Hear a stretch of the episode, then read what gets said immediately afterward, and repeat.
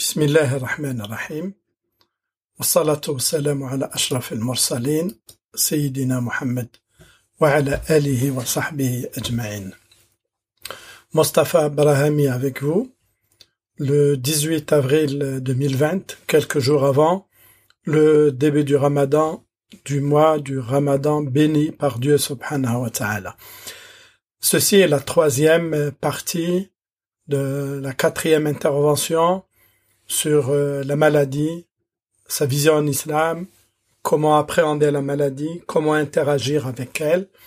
Nous avons vu dans la première partie euh, la maladie et la vision islamique, dans la deuxième partie euh, se soigner, et dans cette troisième partie, nous allons voir comment accompagner sa propre maladie par le Coran, le dhikr et les invocations. Un sage a dit Recherche la vie de ton cœur dans trois choses. Lorsque tu écoutes le Coran, lorsque tu évoques Dieu, le dhikr, et lorsque tu es seul face à Dieu, c'est-à-dire dans la prière de la nuit notamment. Et il dit, si tu ne trouves pas ton cœur en ces endroits, en ces moments, alors demande à Dieu de t'en donner un, car tu n'en as pas. يقول أحد الحكماء اطلب قلبك في ثلاثة مواطن عند سماع القرآن وفي مجال الذكر وفي أوقات الخلوة. فإن لم تجده في هذه المواطن فسل الله عز وجل أن يمن عليك بقلب فإنه لا قلب لك والعياذ بالله. Dans toute la mesure du possible, le malade devrait accompagner sa maladie par la lecture du Coran, par le dhikr, par l'évocation de Dieu, et bien sûr par les doigts, les invocations qu'il adresse à Dieu subhanahu wa ta'ala. Il peut se faire aider par ses proches ainsi que par les moyens électroniques très nombreux qui existent. Il peut donc lire et répéter ce qu'il peut du Coran ou dire du dhikr.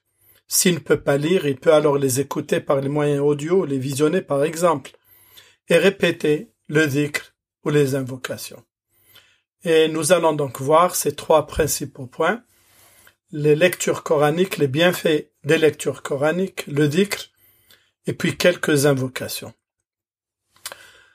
Comme nous l'avons dit euh, auparavant, le terme arabe qara'a iqra'u iqra' euh, veut dire en même temps la récitation, la lecture. Euh, nous allons donc utiliser les deux mots, les deux traductions pour le, pour le même terme en langue arabe. La lecture-récitation du Coran est un élément essentiel dans la vie du musulman. Que serait le musulman sans le Coran? Perdu.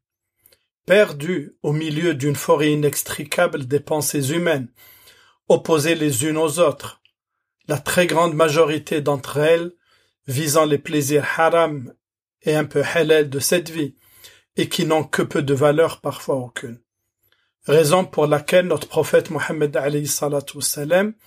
nous prévient en disant Ne faites pas de vos demeures des tombes. Le diable fuit les demeures dans lesquelles on lit Surat al-Baqarah. قال النبي عليه الصلاة والسلام لا تجعلوا بيوتكم مقابر إن الشيطان ينفر من البيت الذي تقرأ فيه سورة البقرة Effectivement, effectivement, la lecture coranique apporte la lumière dans les cœurs, dans l'intelligence, dans les demeures, dans les relations avec les gens. C'est aussi dans ce sens qu'il faut comprendre les versets suivants qui mentionnent le Coran comme guérison, une guérison physique, morale, intellectuelle et spirituelle pour les croyants, euh, versets coraniques que nous avons déjà euh, mentionnés dans la deuxième partie de ces interventions-là. Allah Azza wa Jal dit يا أيها الناس قد جاءتكم موعظة من ربكم وشفاء لما في الصدور وهدى ورحمة للمؤمنين ويقول جلت قدرته وننزل من القرآن ما هو شفاء ورحمة للمؤمنين ولا يزيد الظالمين إلا خسارة ويقول سبحانه وتعالى هو للذين آمنوا هدى وشفاء Dieu dit donc dans le Coran aux gens, une exhortation vous est venue de votre Seigneur, une guérison de ce qui est dans les poitrines, un guide et une miséricorde pour les croyants.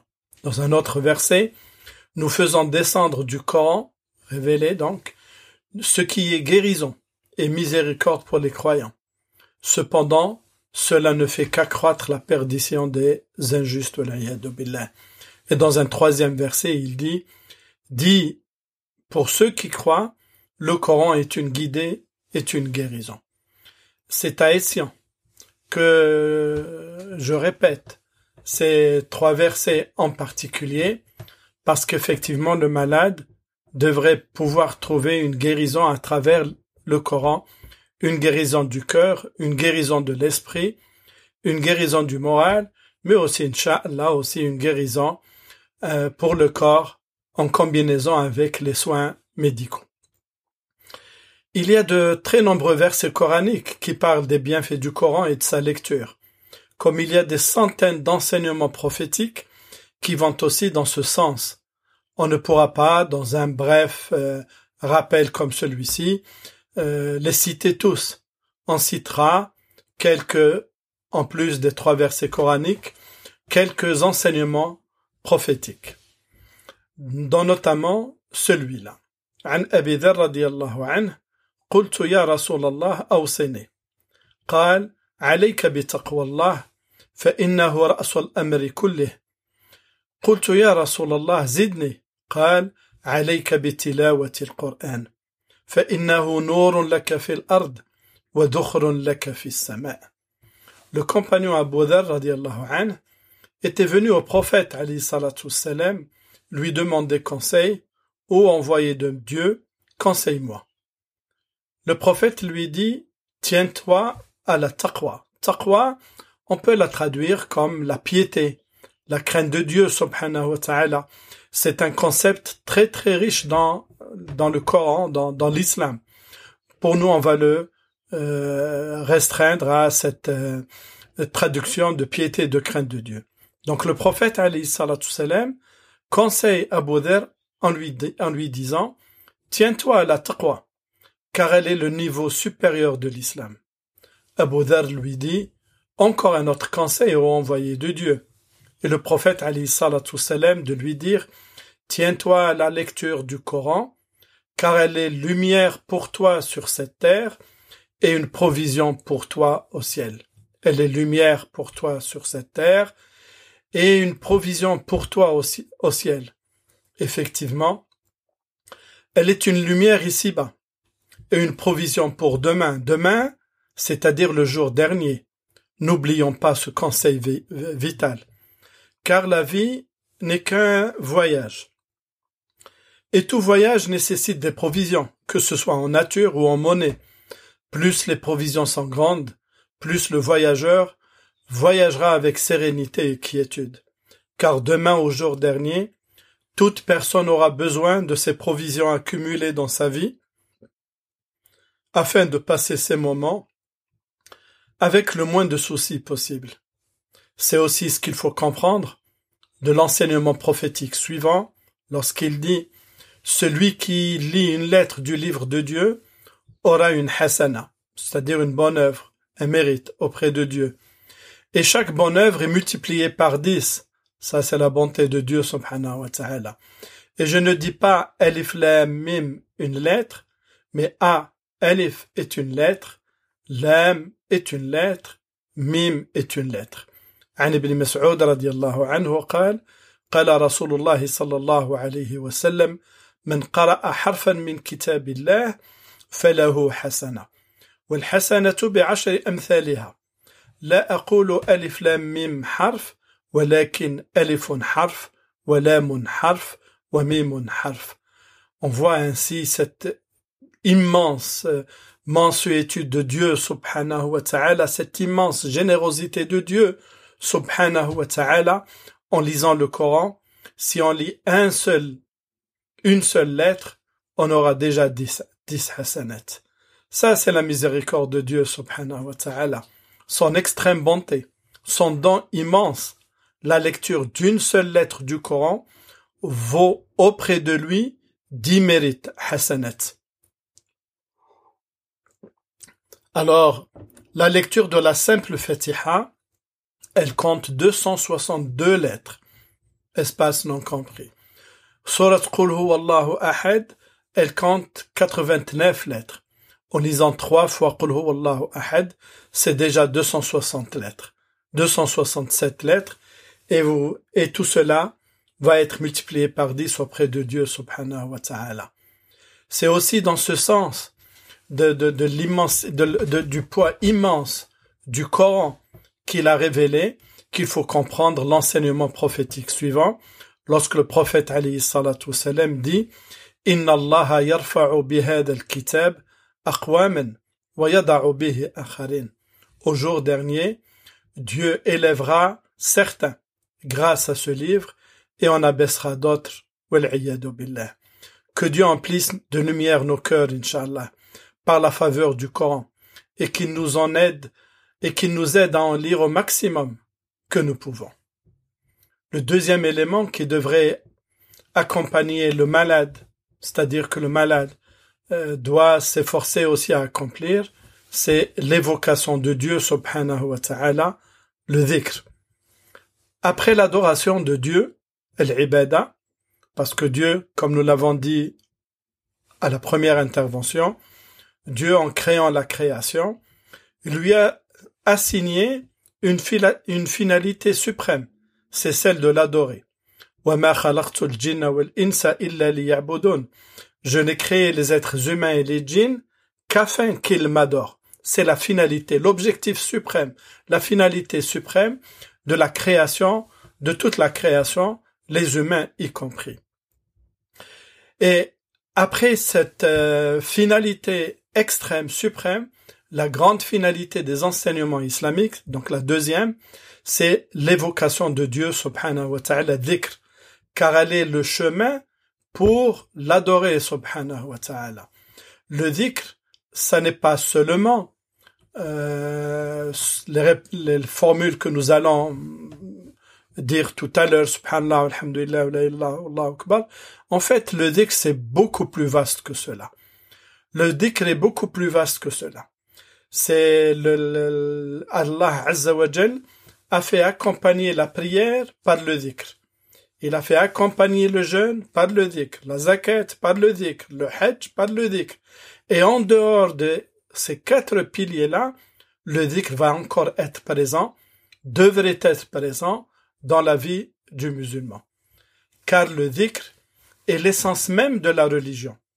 Il est à l'opposé de l'oubli de Dieu parce que dhikr c'est dhakara, dhakara, mentionner, se souvenir, rappeler, et c'est exactement à l'opposé de l'oubli de Dieu parce que l'oubli de Dieu, billah, entraîne la personne qui oublie Dieu, risque de l'entraîner dans des conséquences très très négatives. C'est en ce sens que Dieu a appelé même le Coran, il l'a appelé dhikr. Ceci est un dhikr béni que nous avons révélé. C'est un dhikr pour toi et pour ta communauté. Dans un autre verset. Et donc, en lisant le Coran, nous allons réaliser en même temps cette finalité du dhikr. C'est aussi la raison pour laquelle Allah Azza a appelé à nommer la prière dhikr dans Surat al-Jumu'ah إذا نودي للصلاة من يوم إذا نودي للصلاة من يوم الجمعة فاسعوا إلى ذكر الله وذروا البيع Dieu dit lorsqu'il est fait à la prière du vendredi répondez au dhikr de Dieu vous voyez que Dieu dit répondez au dhikr c'est-à-dire allez à la prière du vendredi et il a appelé en particulier la prière du, du, du vendredi mais aussi les autres prières par le dhikr c'est aussi le fait que Allah Azza a nommé le pèlerinage dhikr dans beaucoup de versets, dont notamment celui-là.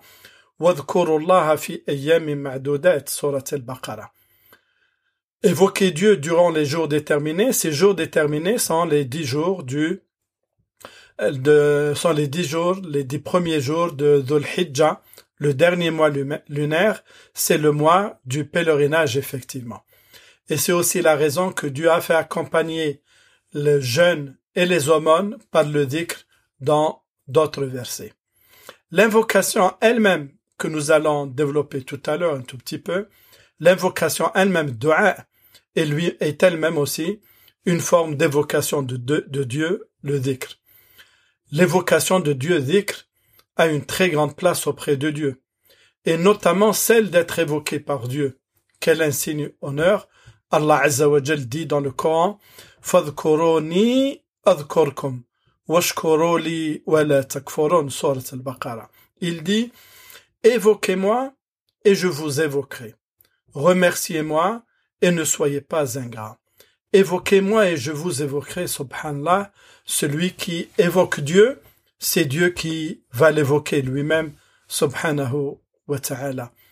Que ne ferait un être humain ici-bas pour être évoqué par euh, son directeur, par euh, un ministre, par un président, par une, une personnalité il, il en serait ravi euh, toute sa vie. Alors que Allah Azza wa Jal Allah Azza qui est différent de tout cela, subhanahu wa ta'ala, il dit, moi je vous évoquerai, et il, évoquera celui qui fait le dhikr auprès de qui? Eh bien, il va l'évoquer auprès de ceux qu'il aime, c'est-à-dire les envoyés, les prophètes, les anges, ainsi que les, euh, que, que les personnes saintes. À l'inverse, à l'inverse du dhikr, il y a l'insouciance. Et c'est pour ça que Dieu Azza wa veut faire du dhikr l'emblème des croyants qui répondent à l'appel, à son appel. Et il dit, Ya ayyuhalladhina amanu, اذكروا الله ذكرا كثيرا وسبحوه بكرة وأصيلا هو الذي يصلي عليكم وملائكته ليخرجكم من الظلمات إلى النور وكان بالمؤمنين رحيما Là aussi c'est un verset vraiment très puissant, euh, très important. Il dit, Allah Azza Ô vous les croyants, évoquez Dieu intensément. Glorifiez-le matin et soir. C'est lui qui vous enveloppe de, sa miséricorde, c'est-à-dire la conséquence du dhikr, la voici. C'est lui qui vous enveloppe de sa miséricorde, yusalli alaykum, ainsi que ses anges qui demandent pardon pour vous afin de vous faire sortir de l'obscurité vers la lumière car il est miséricordieux pour les croyants. Allah Azza wa utilise ici un terme qui, euh, qui va prendre plusieurs sens euh, selon le contexte. Allah Azza wa il dit alaykum. Donc salat, la salat de la part de Dieu, c'est plutôt le fait qu'il enveloppe euh, son serviteur par sa miséricorde et les anges, lorsqu'ils font aussi la salat pour les êtres humains, c'est des demandes, des doigts de leur part à Dieu subhanahu wa ta'ala. Et à l'inverse, celui qui n'évoque pas Dieu risque d'être classé parmi les insouciants. Le prophète alayhi salatu salam, dans un avertissement, il dit, il dit, مثل الذي يذكر ربه والذي لا يذكر ربه مثل الحي والميت l'exemple de celui qui évoque Dieu et celui qui ne le fait pas, et celui du vivant et du mort, effectivement, celui qui n'évoque pas Dieu, eh ben c'est comme un mort tout simplement. Même s'il, même s'il, euh, s'il peut se mouvoir au milieu des gens, ben non, il est, il est mort devant Dieu subhanahu wa ta'ala. Oui, le dhikr entretient la vie dans le cœur du croyant, la vie spirituelle, le lien avec Dieu, qui ne devrait pas s'affaiblir. Oui, les corps des insouciants, le rafilin, ceux qui n'évoquent pas Dieu, sont les tombes de leur cœur. Ibn Abbas dit, Dieu à chaque fois qu'il a ordonné une chose, il lui a mis aussi une limite déterminée, et a excusé en cas de manquement justifié. Mais concernant l'évocation, dhikr, Dieu ne lui a mis aucune limite, et n'a accepté aucune excuse dans le fait de la délaisser, sauf aux personnes incapables de discernement. Plus encore, Dieu a ordonné de l'évoquer en toute position, debout, assis, couché. C'est ça le dhikr. Alors que la prière, elle se fait à des temps déterminés. zakat une fois par an, le jeûne du ramadan un mois par an, le hajj une fois dans la vie. Mais évoquer Dieu, c'est à tout moment qu'il l'a fait. Si la prière ainsi que le, ainsi que l'ihram durant le pèlerinage ont besoin euh, du wudu, de la purification rituelle, euh, si zakat pour la donner, il y a un montant minimum euh, qu'il faut dépasser pendant une année, eh ben, il n'y a rien dans le dhikr. Il n'y a ni limite et il n'y a aucune condition pour, pour le faire. La voie est libre. C'est pour ça que Dieu subhanahu wa ta'ala dit Ya amanu dhikran kathira. Ô vous les croyants, évoquez Dieu intensément. Évoquez Dieu intensément. Et dans un autre verset, Allah Azza wa Jalla dit Ya ayyuhalladhina amanu udhkuru Allah dhikran kathira wa sabbihuhu bukratan wa asila. C'est le même verset. Et le meilleur dhikr, c'est bien entendu, c'est d'abord la lecture coranique. Mais aussi après la lecture coranique, la personne qui ne peut pas lire, qui est fatiguée, qui, ne peut pas avoir cette concentration pour lire, eh bien le dhikr il est là pour remplacer le Coran en faisant tout simplement, en répétant tout simplement un certain nombre de formules, les, formules que le prophète Ali salam nous a euh, enseignées. Parmi ces formules que le prophète salam nous a enseignées, c'est par exemple le fait de dire Subhanallah, Alhamdulillah, La ilaha illallah, Allahu Akbar, on peut dire aussi ensemble Subhanallah, Alhamdulillah, wa la ilaha illallah, Allahu Akbar. On peut dire aussi Subhanallah wa bihamdih, Subhanallah al-Adim. Le prophète sallam a dit, il y a deux paroles très légères au niveau de la langue, très lourdes au niveau de Dieu subhanallah, au, au, niveau de Dieu subhanahu wa ta'ala, il dit, quelles sont ces, ces deux, ces deux expressions? C'est celle-là, Subhanallah wa bihamdih, Subhanallah al-Azim. Il y a aussi la formule La hawla wa la quwwata illa billah. Il y a aussi la formule Astaghfirullah, Astaghfirullah, Astaghfirullah. Il y a aussi la salutation au prophète alayhi salatu salam sous toutes ses formes. Allahumma salli wa sallim ala Sayyidina Muhammad wa ala ali Sayyidina Muhammad ou bien tout simplement Allahumma salli wa sallim wa barik ala Sayyidina Muhammad wa ala alihi wa sahbihi et ainsi de suite. C'est pour ça que effectivement le dhikr il est multiforme. Il y a beaucoup de formules, mais si on applique déjà ces formules très simples enseignées par le prophète Ali salam, on réalisera beaucoup beaucoup de choses. Le dhikr il est multiforme, bien sûr par la langue, par le cœur, par l'esprit, c'est-à-dire la méditation, par les membres lors des prières ou de tout acte cultuel. Beaucoup de membres participent au dhikr la langue, les yeux, les mains qui tiennent le livre si on lit le Coran, les oreilles qui entendent, par les pieds et le corps qui se tiennent vigilants, et ainsi de suite. Alors le frère ou la sœur malade ne peuvent pas délaisser le dhikr. Ils ne peuvent pas délaisser le dhikr, ils ne peuvent pas oublier le dhikr, parce que ce sont des moments très importants où la personne est tout près de Dieu, subhanahu wa ta'ala.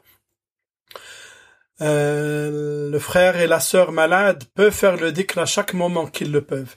Il n'y a aucune condition à sa pratique, ni wudu, ni orientation vers le Qibla, la Mecque, ni se mettre debout, et ainsi de suite. Et si la voix n'est pas là, alors on fait le dhikr avec le cœur tout simplement, car justement, le dhikr traduit la présence du cœur. En ne faisant pas le dhikr, la personne serait avare envers elle-même, Bien sûr, une telle chose peut-elle exister? Malheureusement oui, malheureusement oui. Les gens peuvent être avares envers eux-mêmes.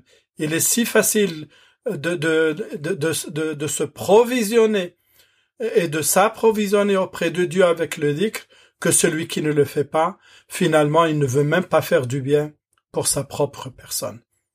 La troisième partie, le troisième élément, ce sont les invocations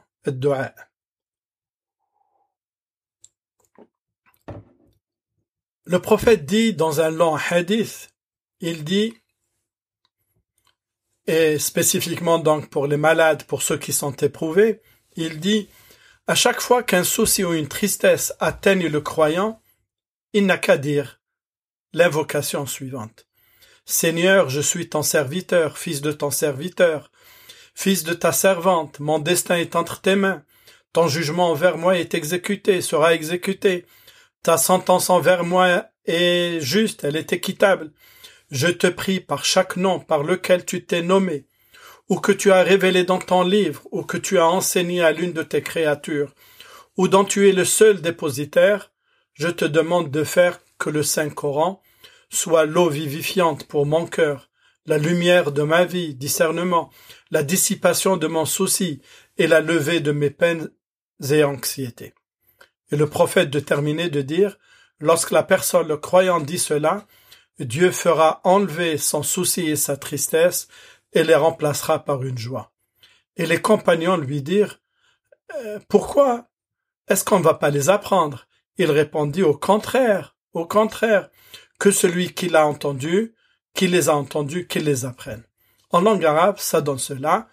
ما أصاب عبد عبدا هم ولا حزن فقال اللهم إني عبدك وابن عبدك وابن أمتك ناصيتي بيدك ماض في حكمك عدل في قضاؤك.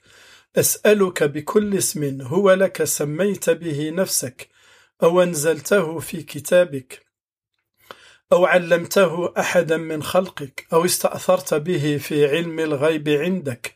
أن تجعل القرآن العظيم ربيع قلبي ونور صدري وجلاء حزني وذهاب همي وغمي.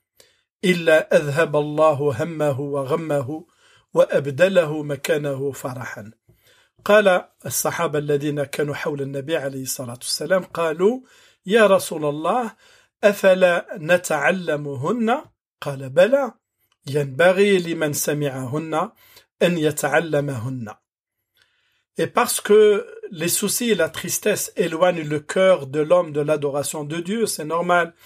La personne malade, la personne soucieuse, très préoccupée, bien sûr, elle va, elle va rester beaucoup plus euh, dans son souci et risque d'oublier Dieu. L'invocation fait que l'on demande à Dieu de les faire disparaître, de faire disparaître justement ces soucis, de les faire disparaître par le Coran, afin qu'ils ne reviennent pas, du moins qu'ils disparaissent en laissant la, la place au cœur pour s'orienter pleinement vers son Créateur, Jalla wa'ala. L'invocation dua, c'est la cime de l'adoration, le point le plus élevé, et c'est en même temps le cœur de la spiritualité islamique. C'est ainsi que, le que Dieu subhanahu wa ta'ala l'a décrit en disant وَقَالَ رَبُّكُمُ ادْعُونِي أَسْتَجِبْ لَكُمْ وَقَالَ رَبُّكُمُ ادْعُونِي أَسْتَجِبْ لَكُمْ إِنَّ الَّذِينَ يَسْتَكْبِرُونَ عَنْ عِبَادَتِي jahannama khalidin. Votre Seigneur dit, invoquez-moi et je vous exaucerai. Invoquez-moi et je vous exaucerai. Ceux qui par orgueil refusent de m'adorer entreront en enfer humilié.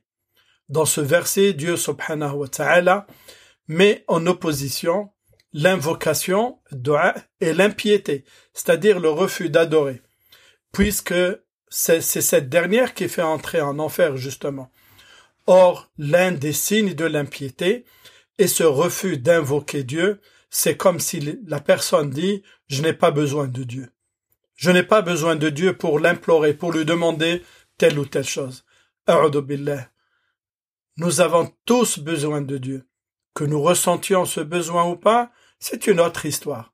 Mais le croyant véritable qui regarde un tout petit peu sa condition d'être humain, d'être si faible, eh bien, il sent exactement qu'il a besoin de Dieu.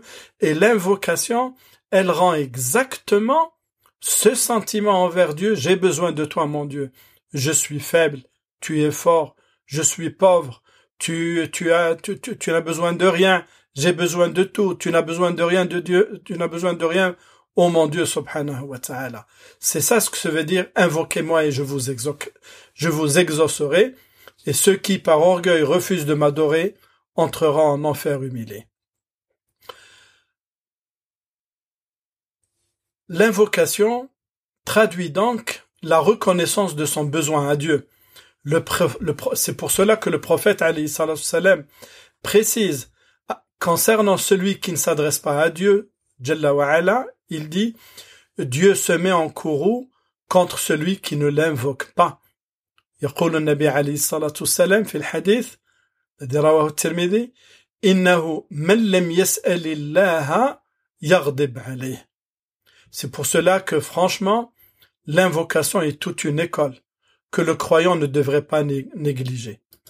Un poète a, a chanté la place de l'invocation adressée à Dieu.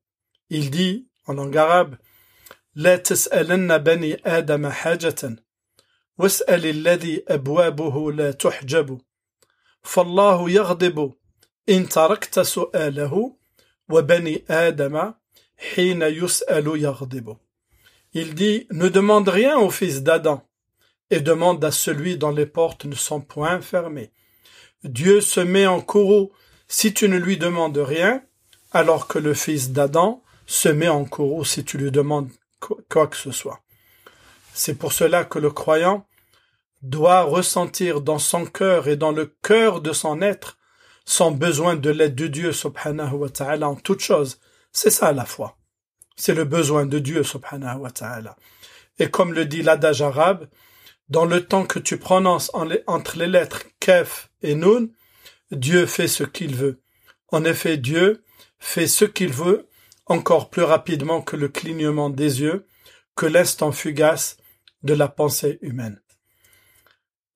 L'invocation traduit la confiance en Dieu, et c'est une confiance illimitée. C'est cette confiance qui est à la base de la foi. Pour cela, il faut lui demander à Dieu Azzawajal toute chose de bien.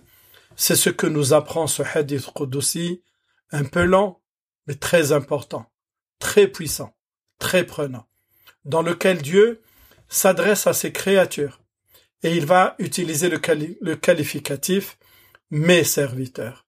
Mes serviteurs, vous savez, si vous avez des enfants, supposons qu'ils s'appellent Ahmed ou euh, Asma, tu peux l'appeler Ahmed, viens, ou Asma, viens. Mais si tu l'appelles mon fils, viens, ou ma fille, viens, ça n'est pas le même poids, ça n'est pas la même, ça n'est pas la même puissance de l'affection l'on ressent lorsque tu dis à ton fils, mon fils, viens, ma fille, viens. Et c'est exactement cela qu'utilise Dieu subhanahu wa ta'ala dans ce hadith Qudsi. Il dit, Ô mes serviteurs, je me suis interdit toute injustice, et je l'ai déclarée interdite parmi vous, alors ne commettez pas d'injustice. Ô mes serviteurs, vous êtes tous égarés, sauf ceux que j'ai guidés. Demandez-moi la guidance, et je vous guiderai. Ô mes serviteurs, vous êtes tous sans subsistance, sauf ceux à qui j'en donne. Demandez-moi votre subsistance, et je vous la donnerai. Ô mes serviteurs, vous êtes tous sans habits, sauf ceux que j'ai vêtus. Demandez-moi des habits, et je vous les donnerai. Dieu continue dans ce hadith Qudsi en disant Ô mes serviteurs, vous commettez des péchés le jour et la nuit, et moi je pardonne toutes les fautes. Alors demandez mon pardon, et je vous l'accorderai. Ô mes serviteurs, vous n'arriverez pas à ma puissance, et ainsi vous me nuirez ou me procurez du bien. Ô mes serviteurs, si du premier au dernier parmi vous, des humains aux djinns, si vous aviez le cœur du plus pieux parmi vous, cela n'ajoutera rien à mon royaume. C'est-à-dire qu'en fait Dieu n'a pas besoin de nous, c'est l'inverse. Ô mes serviteurs, si du premier au dernier parmi vous, des humains aux djinns, vous aviez le cœur le plus pervers parmi vous, cela n'enlèvera rien à mon royaume, c'est Dieu, Dieu qui est le plus puissant, personne ne peut l'atteindre. Et il poursuit encore dans ce hadith aussi en disant Ô mes serviteurs, si du premier au dernier parmi vous, des humains aux djinns, vous vous réunissez en un seul endroit, et vous m'adressez vos demandes, je donnerai à chacun sa demande, sans que cela ne diminue en rien de ce qui est auprès de moi. Ne serait-ce que l'exemple de ce que pourrait retirer un dé à coudre introduit dans une mer, c'est-à-dire trois, fois rien. Ô mes serviteurs, Je recenserai vos œuvres, et je vous rétribuerai de meilleure façon. Celui qui aura trouvé du bien, qu'il rende louange à Dieu, et celui qui trouvera autre chose, qu'il ne s'en prenne qu'à lui-même, billah, rapporté par Muslim. Quelle parole extraordinaire! Quelle miséricorde divine! Et Dieu est si proche. C'est ça ce que traduit l'invocation. Dieu est si proche. Un poète, aimant Dieu et son prophète, avait écrit ces quelques rimes. Il écrit مجيب السائلين حملت ذنبي وسرت على الطريق إلى حماك ورحت أدق بابك مستجيرا ومعتذرا ومنتظرا رضاك دعوتك يا مفرج كل كرب ولست ترد مكروبا دعاك آمين يا رب العالمين Il dit Ô toi qui exauces les demandeurs, je suis venu portant mes péchés. Et cheminant sur la voie qui amène à ta protection, je suis venu frapper à ta porte, demandant asile, en m'excusant et en attendant ton agrément. Je t'implore. Je t'implore, toi qui soulages de toute épreuve, tu ne renvoies jamais un éprouvé qui t'implore. Et oui, nous sommes ainsi.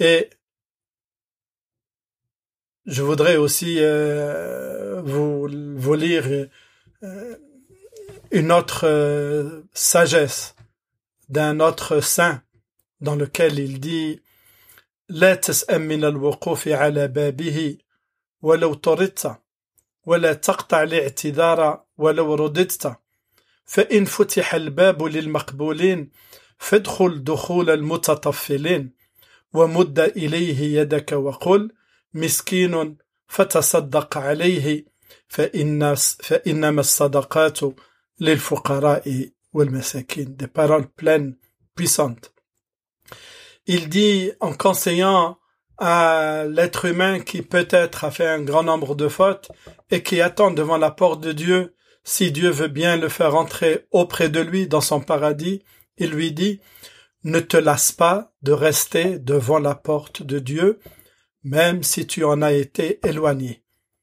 Et n'arrête pas de t'excuser auprès de Dieu, même si tu as été refusé. Et si la porte s'ouvre devant ceux qui ont été agréés, pardonnés, alors entre, c'est-à-dire rentre parmi eux, comme si tu ne savais pas. Ensuite, tends-lui ta main et dis, je suis un pauvre, qui attend un geste de ta faveur, car les aumônes sont réservées aux pauvres et aux nécessiteux, Ici, la grande demande de Dieu, c'est son pardon, c'est son agrément, subhanahu wa ta'ala, parce qu'effectivement, l'homme, il est proche de, l'être humain. L'homme, il est proche de l'être humain, de ce serviteur, de ce serviteur qu'il a aimé aussi, mais qui a aussi fauté. Et Dieu dit, nous sommes plus proches à lui, c'est-à-dire à, l'être humain, que l'artère jugulaire, et dans un autre verset, Dieu dit وَإِذَا سَأَلَكَ عِبَادِي عَنِّي فَإِنِّي قَرِيبٌ وَإِذَا سَأَلَكَ عِبَادِي عَنِّي فَإِنِّي قَرِيبٌ أُجِيبُ دَعْوَةَ الدَّاعِي إِذَا دَعَانِ فَلْيَسْتَجِيبُوا لِي وَلْيُؤْمِنُوا بِي لَعَلَّهُمْ يَرْشُدُونَ Dieu dit Et si mes serviteurs t'interrogent sur moi, je suis proche. Je réponds à l'appel de celui qui me sollicite quand il me demande qu'ils répondent à mon appel, la condition, qu'ils répondent à mon appel et qu'ils aient foi en moi, afin qu'ils soient guidés vers la voie du salut. Ce désir intense d'être proche de Dieu, nous le découvrons aussi dans cet enseignement prophétique. Anas ibn Malik, radiallahu rapporte qu'il était avec le prophète sallallahu alayhi wa à la sortie de la mosquée prophétique lorsqu'un homme les aborda et qui s'adressa au prophète salam en lui disant Quand aura lieu la dernière heure? Et le prophète lui demanda Mais qu'as-tu préparé pour elle? Il lui répondit Rien, à part que j'aime Dieu et son envoyé. Et le prophète de lui dire Tu seras avec ceux que tu as aimés. Ici-bas. Tu seras avec ceux que tu as aimés. Et Enes le compagnon, dit alors nous n'avons jamais été heureux après notre conversion à l'islam, comme nous le fûmes avec cette parole prophétique, tu seras avec ceux que tu as aimés. Et il dit, pour ma part, j'aime l'envoyé de Dieu, j'aime Abu Bakr et Omar, et j'espère être avec eux par mon amour pour eux, même si je n'ai pas fait comme eux. عن أنس بن مالك رضي الله عنه أن رجلا قال يا رسول الله متى الساعة؟ قال وما أعددت, وما أعددت للساعة. قال لا إلا أني أحب الله ورسوله. قال النبي عليه الصلاة والسلام فإنك مع من أحببت. فيقول أنس فما فرحنا بشيء بعد الإسلام؟ فرحنا بقول النبي عليه الصلاة والسلام إنك مع من أحببت قال فأنا أحب رسول الله وأبا بكر وعمر وأنا أرجو أن أكون معهم لحبي إياهم وإن كنت لا أعمل بعملهم Voilà, c'est ça la proximité de Dieu subhanahu wa ta'ala. Il y a encore beaucoup de choses à dire. Je voudrais juste résumer ces trois podcasts sur la maladie. Il y a donc la volonté divine contre laquelle personne n'y peut rien. Dit rien ne nous atteindra en dehors de ce que Dieu nous a déjà prescrit. Mais cette même volonté divine à travers son messager nous demande de nous soigner. Donc il y a cet impératif prophétique qui est de se faire soigner. La maladie, comme toutes les épreuves, efface de nos fautes, elles nous réapprennent les véritables valeurs de la vie. C'est pour nous une grande occasion de revenir à Dieu encore plus, de manière encore meilleure. C'est aussi l'occasion de revenir à la lecture du livre de Dieu. Si on ne peut le lire ou le réciter, ou réciter ou le réciter, alors écoutons-le avec tous les moyens contemporains. C'est aussi l'occasion de faire des doigts invocations, en lui demandant un prompt rétablissement, un effacement des erreurs et des péchés, en faisant une repentance tauba sincère, en emplissant notre temps de son invocation dhikr, Dieu n'est pas loin. Il est plus proche de l'individu que sa veine jugulaire. Ou barakallahu fikum. Notre dernière intervention, concernera comment le malade pourra gérer sa prière et son jeûne. Barakallahu fikum.